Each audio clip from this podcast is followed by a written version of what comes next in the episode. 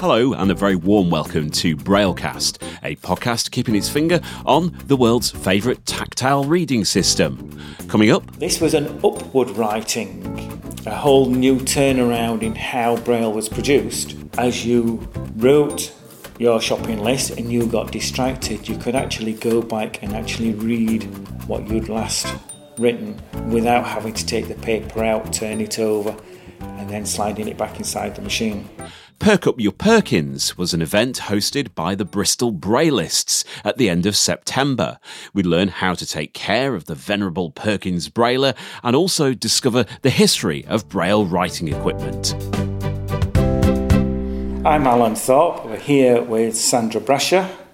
We come from EyeCan, our own social enterprise type business. We're both registered blind, and we've come down to Bristol to actually service and repair Braille machines and, and an exhibition of old Braille writing equipment. Normally, people, organisations, individuals will send machines to us through the post using the Articles for the Blind free post service. We service them and send them back through the same service back to the individuals. Occasionally, we go out to venues. So, for example, some schools have said in the past, oh, we've got eight to nine machines. Can you actually come here and service them? tell people a little bit about the Perkins Brailler. Perkins Braillers seem to have been the most common Braille machine produced in the last 50 plus years. Some people have said, are they over engineered? I don't necessarily think they are. They are well engineered because, as visually impaired people, we will walk down a corridor and bump it into a doorway. I've known people drop them downstairs, and the machines still keep working. So, whereas some of the older prototype machines, they weren't as robust. Perkins are pretty much the only company I'm aware of which are producing manual braille writing machines. There are many electronic ones, electronic note takers, braille displays, and things being produced by a whole range of different companies. But the actual mechanical, physical, putting a sheet of paper in, pressing some keys, and getting a result of a phone number, a shopping list, or whatever coming out of the Perkins is, is still the only one. The classic Perkins, which is the big old metal one, is my favourite to work on. The older the better. The newer classics, so certainly the ones made since the 80s and 90s, where they've all got nice fancy colours on them, you can tell um, the materials they've used are perhaps a bit cheaper, softer metals. Um, they're not as forgiving. Whereas the, the older machines, I don't think there was any expense spared in, in how they worked. And you can use them, put line, line a couple up on a table and move from one to the other, and you can feel some are so so loose but precise in what they're doing, where the newer ones are woolly. You can press them and it, it just doesn't feel as though it's gone home properly. Mm-hmm. Are there any tips or pointers you can give people to keeping their Perkins Brailler in a good, healthy condition? If you have a dust cover uh, for your machine, keep it on it. It does stop a lot of the natural uh, dust. If you're a guide dog owner, it does stop some of the dog fluff getting in there. If something starts to not work, get it looked at because if you still keep using it, it can lead to wear on more expensive parts and occasionally needing to replace the machine. Keep it out of the direct sun um, and don't let your little ones use the slot at the back as a little letterbox because we found all sorts of things in there from hairbands, Lego bricks, pens, pencils, drawing pins, um, parts of a broken drinking glass, Goodness. and, and all sorts of different bits, including money. We found pound coins in one of them. Um, Alan, what are the most common faults that you have to fix when the Perkinses arrive at your house?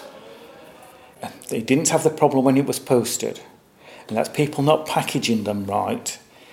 And the postman, in his hurry, knocks over a box, drops a box, and the end roller knobs being smashed. Mm-hmm. These are the so, plastic knobs that you wind the paper in with. They are. So, one advice if you are sending one anywhere to be repaired, get a length of bubble wrap, wrap it round and round your hand, making a donut type thing, and tape it over each end of the roller knobs. That protects it. Mm-hmm.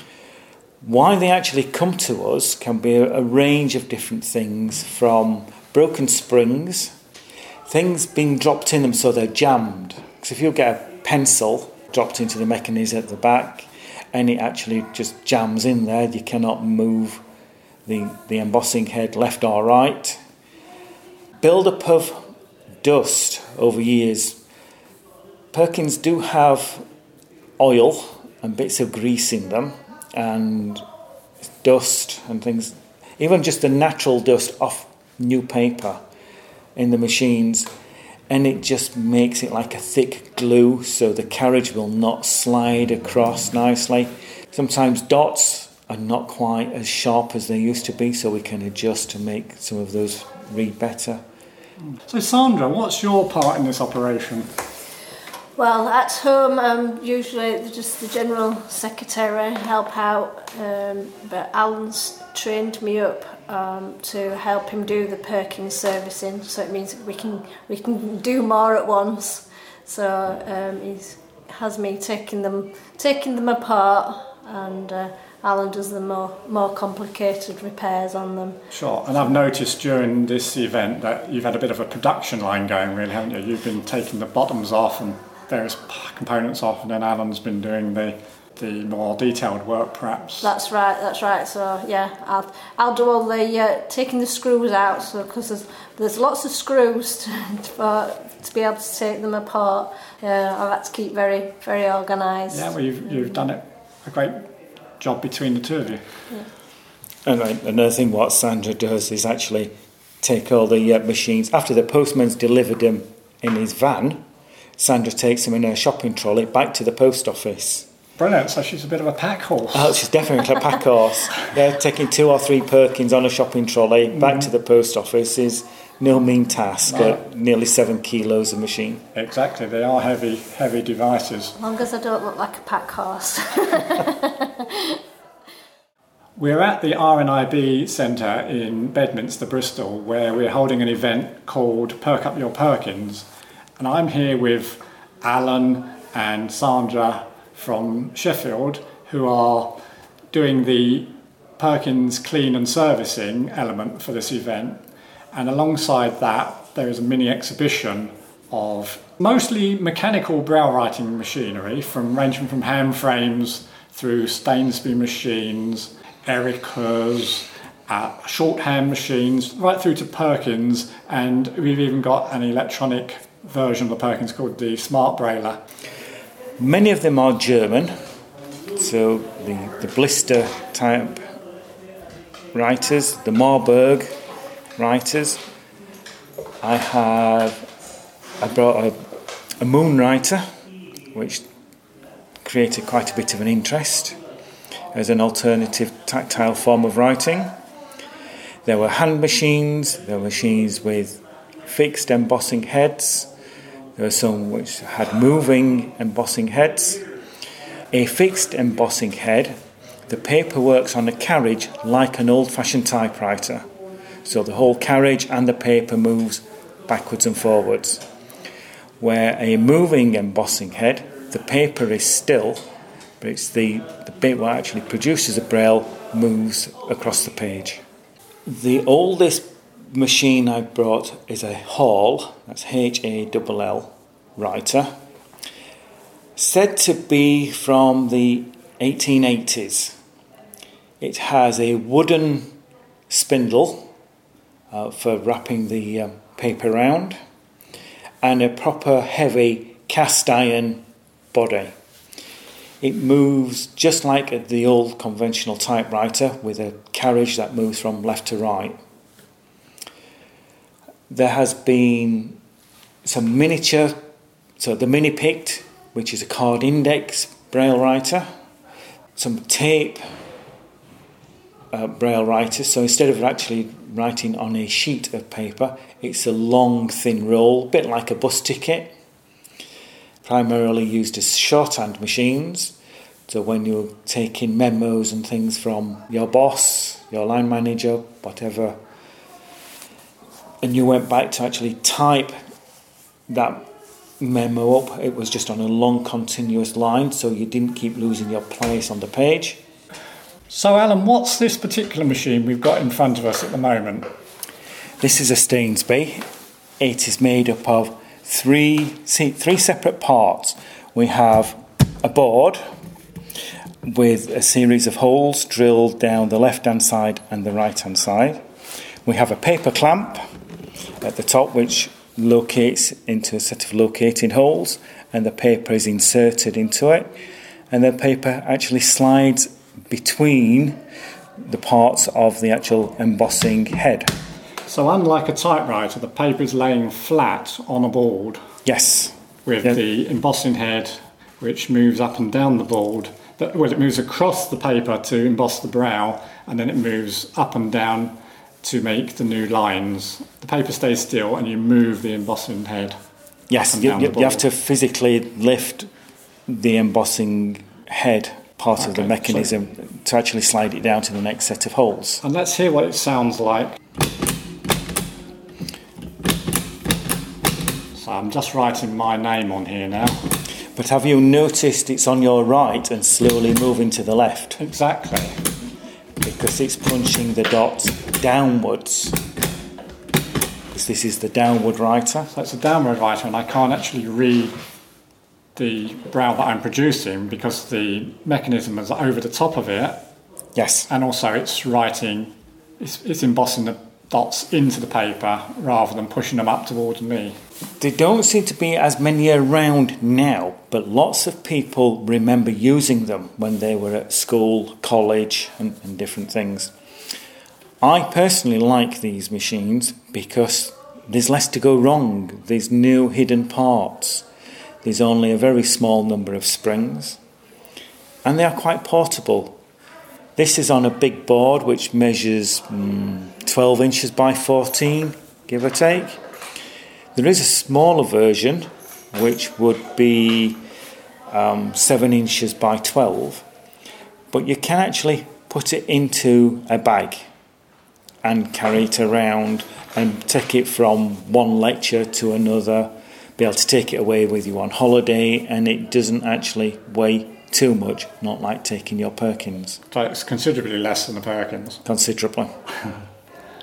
I also like them, and I've recommended that these are used in third world countries because they are separate components. They're quite simple to actually repair and get somebody local to actually manufacture new bits. So, this is an aluminium backing board but there's no reason why this, one of these could be made out of a piece of plywood. Mm-hmm. Uh, as long as somebody there has got one as a template, just to drill out the holes in the same dimensions.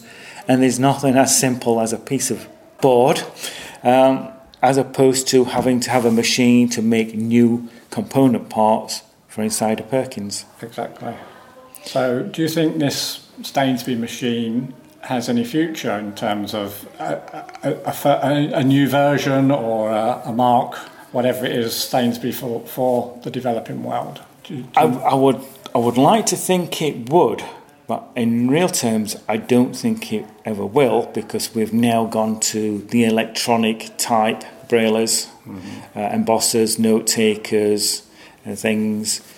So even the third, third world want to be in with the latest technology, uh, even though they have problems charging those devices.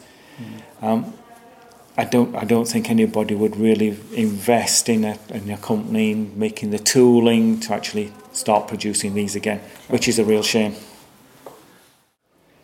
Moving on from the Stainsby then became the Pike Glouser. That's the machine I was really interested in. Now, th- this is a bit of a hybrid because it still works like a Stainsby, where you have a board with drilled holes and you move a piece of the machine up and down to each different level. With the Pike Glouser, the actual embossing frame stops where it is, but you actually move the paper up by lifting out a paper clamp and moving it up to the next set of holes. But this was an upward writing, a whole new turnaround in how Braille was produced, because as you wrote your shopping list and you got distracted, you could actually go back and actually read what you'd last written without having to take the paper out, turn it over, and then sliding it back inside the machine.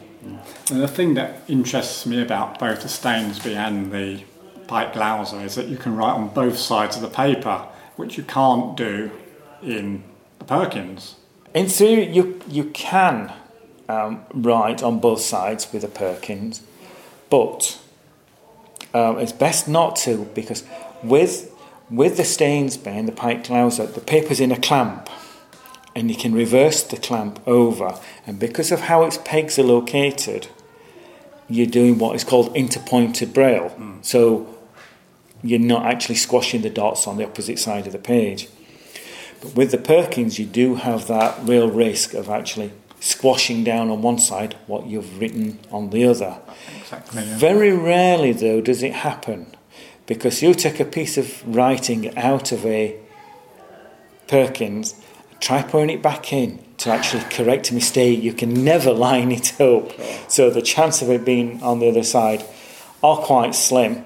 But it is right. Um, it, you do have that risk and, and, maybe use more paper. Generally, I think people tend not to they use do. both sides unless they're really short of paper. Yes. For that yeah. reason, yeah. Very, very much so. Yeah. So I'm now with Clifford, who lives near to the RNIB in Bristol, and Clifford has been helping with the Perk Up Your Perkins event over the last two days. Clifford, what have you been doing over the last two days?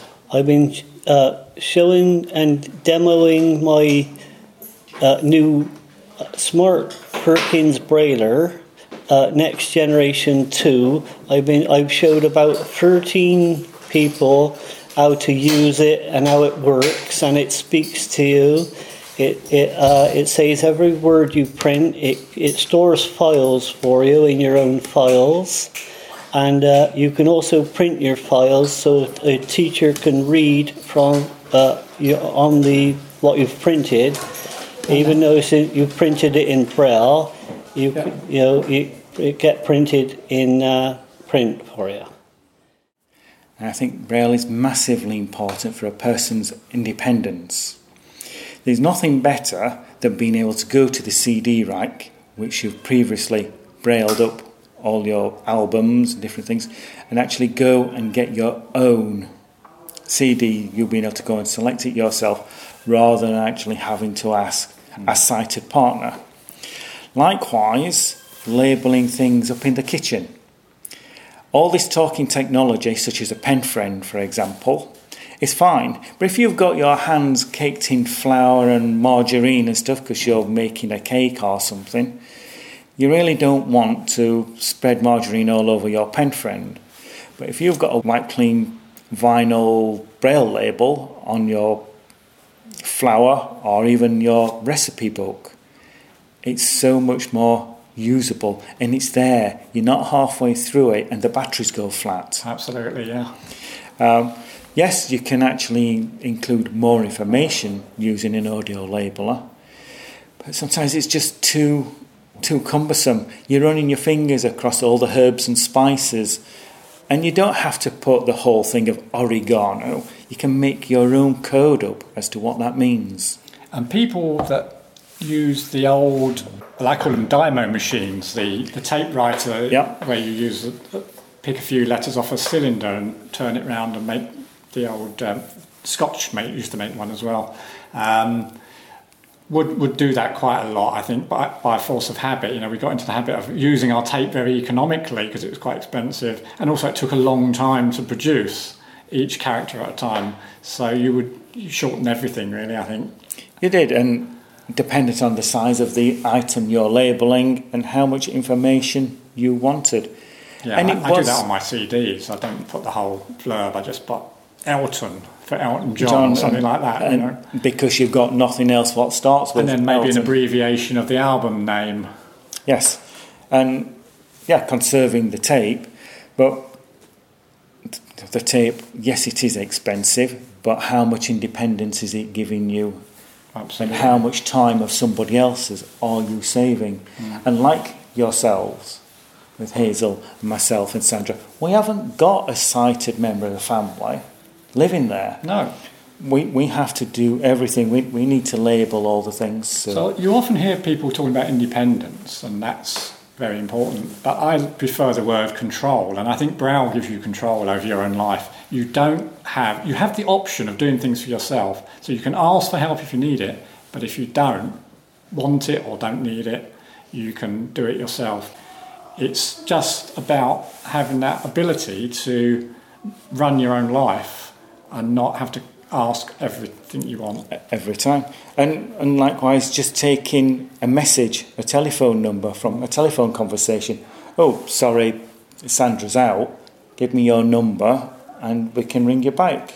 Exactly. All right, but sometimes with modern technology, we don't have to do that because we can do last number called and, and different things, but just that whole thing, writing down an appointment time. Well, what I find really good about writing braille telephone numbers is if I'm on the phone to somebody else and they say to me, What's Alan's number? Yeah. It's much easier for me to flick pages in a Braille address book and read it with one hand while I'm holding the phone and carrying on the conversation. Definitely. Much easier than trying to open up a file on a computer and have it read by a synthetic voice. voice. And you're listening to the phone and listening to exactly. the, the screen reader, whatever you're using. And so, yeah, yeah you, you can actually focus much better. Braille is such an empowering medium and I think the more we can do to, to share that knowledge and enthusiasm and to make sure that Braille keeps going and other people can benefit from it into the future is really important.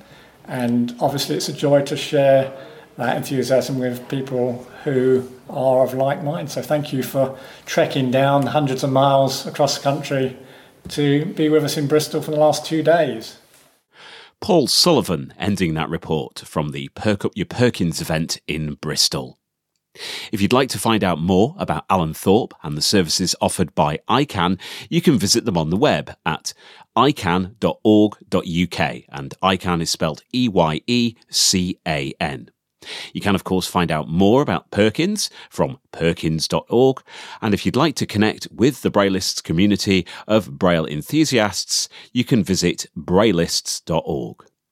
If you have suggestions or feedback about Braillecast, don't forget, of course, you can write to us news at braillecast.com or connect with us on Twitter at Braillecast. I'm Dave Williams, and until next time, thanks for listening, and on behalf of all the team, bye for now.